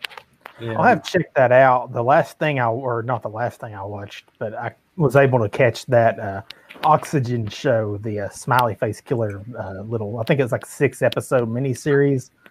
I was extremely pleased with that. I think it's maybe two, uh, maybe two years old now. I don't, not no, sure. they, I think they did a good job. They had the original investigators on there, Gannon and Gilbertson, They covered some of their original cases, and the newer case was uh, Dakota James out of Pittsburgh that involved Cyril Wecht. So I think they did a good job. I think they as it was produced by Blumhouse, that do a lot of horror movies. If you know Blum, Blumhouse Yeah. Productions, but uh, they didn't get re-signed. I think they kind of made a mistake. I would say my my chief gripe would be that they didn't show the breadth of it and the international scope of these events. And I think that Yeah. that impact is very important for the viewer to understand the enormity that these aren't just five or six people who have, you know, met their fate late at night. There's a list of hundreds and hundreds of people or men who fit this same MO. So Yeah. Uh, so I think that's a shortcoming. I tried to cover that in my documentaries, but even then, my documentaries, you know, there's only so much so much work you can do before you do a 10 hour series. So Hey, yeah, your uh, documentary is close to that. I think the first one, first one was like three hours, and the second and half hours. Yeah, you know, I was a little too much overkill, but I really I think that at that time the challenge was really to convince people that the phenomenon was real because they had been supposedly debunked or somebody did a lame job of researching and came up with nothing or they tried to figure out Gilbertson and Gannon are, are holding the cards close to their chest. They have tons of information, but they're not they're not sharing it with the public. But uh, you know, so that was really my intent when I made that first documentary is really show the enormity of the of the phenomenon. yeah, I thought you did that good. I, or well, I, I like the overkill. I like the whole three-hour documentary thing. I would like to know what exactly else it is that they don't know, or that they won't reveal, because they always allude to it. And I just Well- wonder what could be so intense that they can't release it to the public. And I'm thinking, does it fit some kind of geopolitical thing? Or I mean, you can speculate it. There's a lot of speculation, but I know that they have said publicly they found other symbols, symbols or symbology uh, associated with this. So they have a broader kind of occult understanding of that, and that they have also done kind of or had researchers do forays into the dark web and have found corroborating kind of information that would tie into the cases. I think they've said that publicly. I haven't seen any of that. So um, I think there's a lot more information. They probably have the lists. I know that there are amateur, you know, armchair detectives looking into this of names you've never heard who are keeping voluminous lists and following stuff because, you know, it's I think it's just like a real mystery and that people are really challenged by it. Like, why is this happening? Yeah. Are these victims or deaths? So there's a lot of a lot of unknowns. There's a lot of knowns as well. But I do think that uh, Gannon and Gilbertson know a lot. Yeah. And people kind of come to them like I've seen I know of families who have reached out to them when these things happened. So um yeah, so I know that they're kind of like go to type people. Some people have asked me questions or Jim Smith, but uh, yeah, so I think they have I think they have a lot of lot of information. I think that it's interesting that the the Dakota James case uh, brought in the involvement of the FBI and the Secret Service. So why is the Secret Service involved? Because the Secret Service only has kind of a limited breadth of things to do, international issues, I think uh, counterfeit issues. So why are they sitting in on a case or meeting with the chief of police in Pittsburgh to talk about Dakota James? So there's Yeah. a, some people have speculated some of these people are literally flying into the country to commit crimes and leave.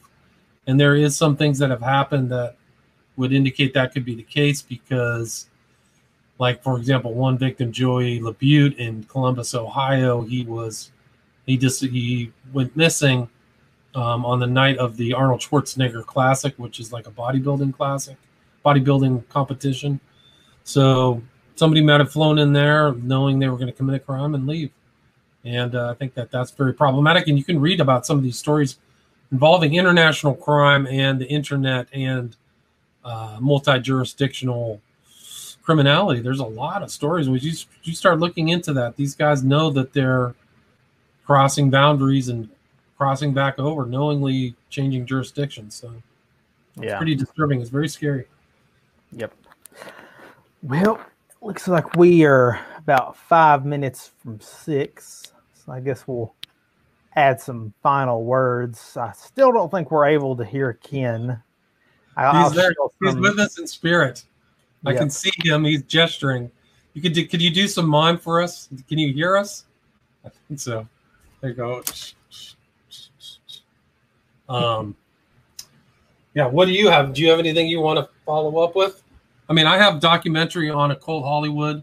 I did one 10 years ago. I have another one on Vimeo. I cover some famous directors.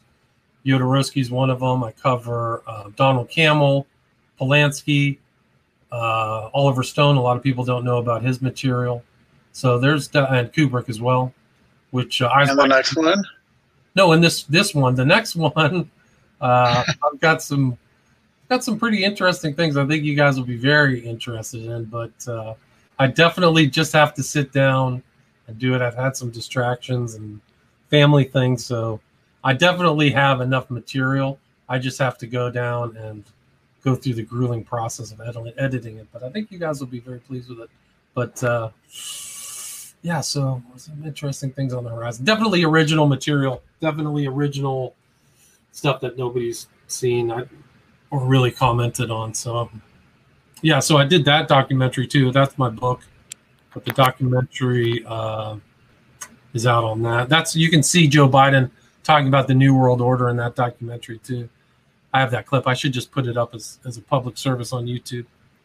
But uh, just to let people know, man, Joe Biden's a very he's not a good person. This is a very scurrilous lifetime politician. I, I just cannot believe that he was the choice of the Democrats. Yeah, and especially, I mean, I, I just keep thinking that there's some kind of psyop thing related to him being obviously mentally like not Yeah, there. right, right. And they're doing it anyway. Like I know other other people, like I know Alex Jones is like, well, that's how they work because you pay your dues and you get your thing. Right. Well, I, I, think, don't think I it's think that that's true. simple. I think it's Well, look at it. Hillary Clinton was sick as a dog, and she went through that whole election. They like Uh-huh. picked her up on September 11th, 2016, and checked her into a modified ambulance, man. So they're just going to go through this again. Me, I wouldn't be surprised if this guy will have doubles like she did, or they're going to pump him up on drugs. Some people have seen syringe marks on the back of his hand, so they're pumping something right into the vein that will go right to his head. Yeah, that reminds me of Trump's tweet, and that was just amazing. I, I don't know if it was a tweet or like an interview where he said uh, they're going to ask for a drug test before the debate or something. Yeah, I mean, it's so crazy. It's so crazy. Trump is no saint. I mean, there's a picture of him with a whole bunch of cold medicine that no normal person would have, and it's got ephedrine and stuff like that. So, um, I've seen his kid too, man. I, I mean, have you heard the stories about Hunter Biden? Oh my gosh, I, I know some people try to say he's a Nephilim. No, he's a he's me- he's a mess. He's been in rehab like six times. no, the most recent is 2016, like fairly recent. Oh, well, Trump Trump might be a Nephilim. I don't know. I know one of Trump's Barron, I think the big tall one. Everyone's going on. Oh, he's got the Nephilim DNA, and of course that triggers me because I get annoyed with people talking about the Nephilim. But uh, I'm looking Yeah. forward to the debate. Uh, Yeah, I think the debate will end. The next 39 days will be very interesting. That's for sure. And one thing to Yeah. Trump's credit that there's not a lot of uh, extra extrajudicial killings that were very common under Bush and Obama, sadly. So, you know, I haven't seen anybody get blown up like Michael Hastings in Hollywood or Seth Rich. So that, that's a very positive thing. Nobody will really talk about like it's like it's fake, but there's not a lot of there's not a lot of suspicious dead bodies around like there are under you know some of these other administrations. Yep. Well, There's actually tons of dead bodies. If you look into like all the stuff that went down in Hollywood, incredible stuff, man, happened under uh, Obama, who I voted for, 2008. Yep. Well, it's getting down to six o'clock there, and you said you had an out. Is there anything else left that you'd like to uh, sell before we go? Nothing to sell. I mean, you can see stuff on my podcast, William Ramsey Investigates, YouTube channel. My books are available on my website, williamramseyinvestigates.com. Um, I've got a bunch of articles there that I've written over the last decade. So if you're bored and want to look through some cheap, free material, you can do that. And uh, buy my I'll books. some. Or I was going to say I'll shill some for Ken because he can't shill for himself.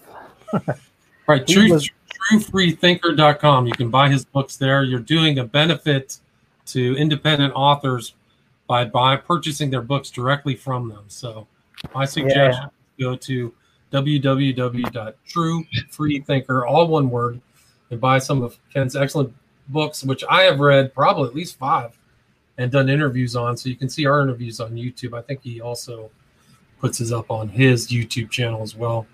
Yeah, But, uh, eventually I'm going to want to do a show with him once I get around to finishing his uh, Pop Researchers book because uh, we've talked about that topic quite a bit. But once I get more information, uh, we'll talk about it more and in greater detail. Then we can put that topic to rest because it's invaded our minds and the minds of many others for too long. Uh, I'll, I'll also shill for him his appearance on the Kill Stream, which I was extremely extremely pleased to see that as I am somewhat. That's pretty edgy, man. That's very edgy of you, Ken. I'm impressed. Yeah, I, I, I'm great. partial to some of the edgy alt right guys. I You hear like, me at all? I'm happy with the Groypers.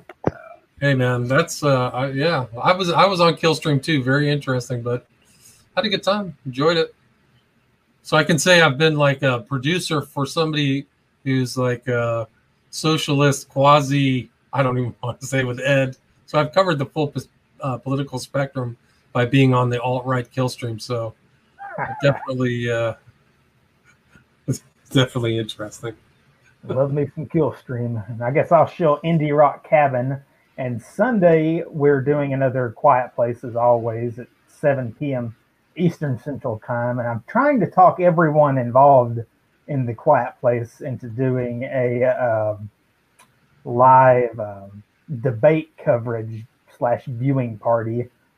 Not sure if it's going to work out. Two of the people involved are on. I just got to make the main guy get on board with it. So, Jeremy, if you're listening, we all want to do it. And it looks like you're. Uh, we can hear you again, Ken. Do you have any final words? Now you can hear me? Yeah. so at the end of the show, I come back. Great. That's right. Get No, just uh, it's been a pleasure, interesting as ever. And yeah, I think um, everything we've been talking about uh, kind of came to a head when I was thinking about we're talking about documentaries now and how yeah, if you look at most of the West Memphis Three documentaries, it's kind of the same thing. They're pushing a worldview, right? They're propagandizing. Same Yes. thing. Same thing as a quote unquote fiction movie is a quote unquote true documentary. By the way, I just checked my order. The microphone is coming in tomorrow. Well, that's uh, that's good. Then you you know you can uh, do much many more shows. Yeah. I, By the way, um, the kill stream allowed me to just post my portion of the show. Uh, so I did that. I, I edited it down, and you know I removed some of the uh, choice terminology, so it's easy on the ears. So I put that on my YouTube channel. It's a riot. I mean, poor, poor guy Ethan Ralph. I had him face palming almost instantly. it's a riot. Oh, man. Strange days, man. Gotta tell you. It's great. You guys stay safe. You know, I'm stay safe. surprised. You uh, likewise. You know, maybe I'll see you in the detention camp in a year or so. You never know. yeah, I mean you're you're in California, right? The People's yeah, Republic I mean- is getting crazy. I'm okay because I I'm on the space station, so you know, I don't have to worry about that. You're lucky. You're in You should sell California and you've been on the kill stream. That means they're going to round you up. Oh, you believe it? What you need to do, William, right now is say, uh, "My name is William Ramsey. I'm in sound sound mind. I have no intention of harming myself. I have a kill switch. I got you know all this." My name is William Ramsey. I'm of sound mind. I have no intent of killing myself. if I'm found in the bathroom with a bunch of pills, some in my body and on the floor, I did not do it. Thank you. Today's date is September 25th, 2000, 2020. Thank you. AD. AD, right. Not CE, not EV. Thank not you. Yes, that's important actually. Yes. Yeah, that's a pet peeve of mine. Is the CE BCE stuff is ridiculous. Yeah, well, yeah, I'll different second folks. Different folks. Well, Guys, it was a I'll- pleasure talking to you, man. I guess guys have a good Likewise, as usual. Yeah. I will end it on that. Go buy Indie Rock Cabin from Amazon and give me some money. Well, you said it's because you needed some shoes, remember? So I asked you, why don't I just send you some shoes? Get it over with. I'm cool with that. shoes is the end goal. I don't care about selling books. It's all about shoes. Okay, I got these. How about these? What size Wow, are they? those are stylish. I wear a 12. Are they, are they a 12? Whoa. I don't even wear a 12. Those are big feet. How tall are you, Zak? 5'10. So you're 5'10 and you have a Wow. 12 shoe? Wow. yeah. It's probably We're going to start calling you Zak Bigfoot McGaha. yeah, really. There, they found Bigfoot right there. Zak. Okay. Can you pull Except the you can't- He can't grow enough hair to pull it off his. Oh. Yeah. Uh, do I have your permission to rip this off of your YouTube channel and then post it on uh, my podcast? Yeah, that's fine. Okay, I'll give you I'll give you guys credit. What should I say? Indie Rock Dinosaur channel? Is that what it is? Yeah. Yeah. Okay, Indie Rock Or Indie Rock Dinosaur. Dinosaur. But Zak didn't like that, so fine, whatever. Yeah, dinosaur just doesn't sound right. Hopefully, we'll be getting some good shows lined up in the future. If I can ever get the uh, EO and Lutheran debate off the ground, I don't know if Well, how, how's this? Would you be willing to take the the side of Lutheran, or why Lutheran, or to take Uh, that position? Because I could probably line somebody up to take an opposing position, Orthodox or something.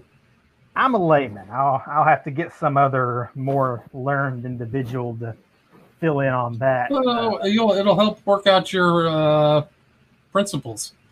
You'll codify, you'll solidify and codify them by prepping for a debate. Nah. But yeah, okay, why don't we say that? Uh, if anyone has any ideas of who we could have on as a guest, uh, Yeah, run it by us. We may, uh, we may, and we may not. But it'd be nice to know of people who might make for a potentially good guests. I certainly would love to debate the Nephilim issue with somebody. I would also like to. I- I want to see that. with atheists.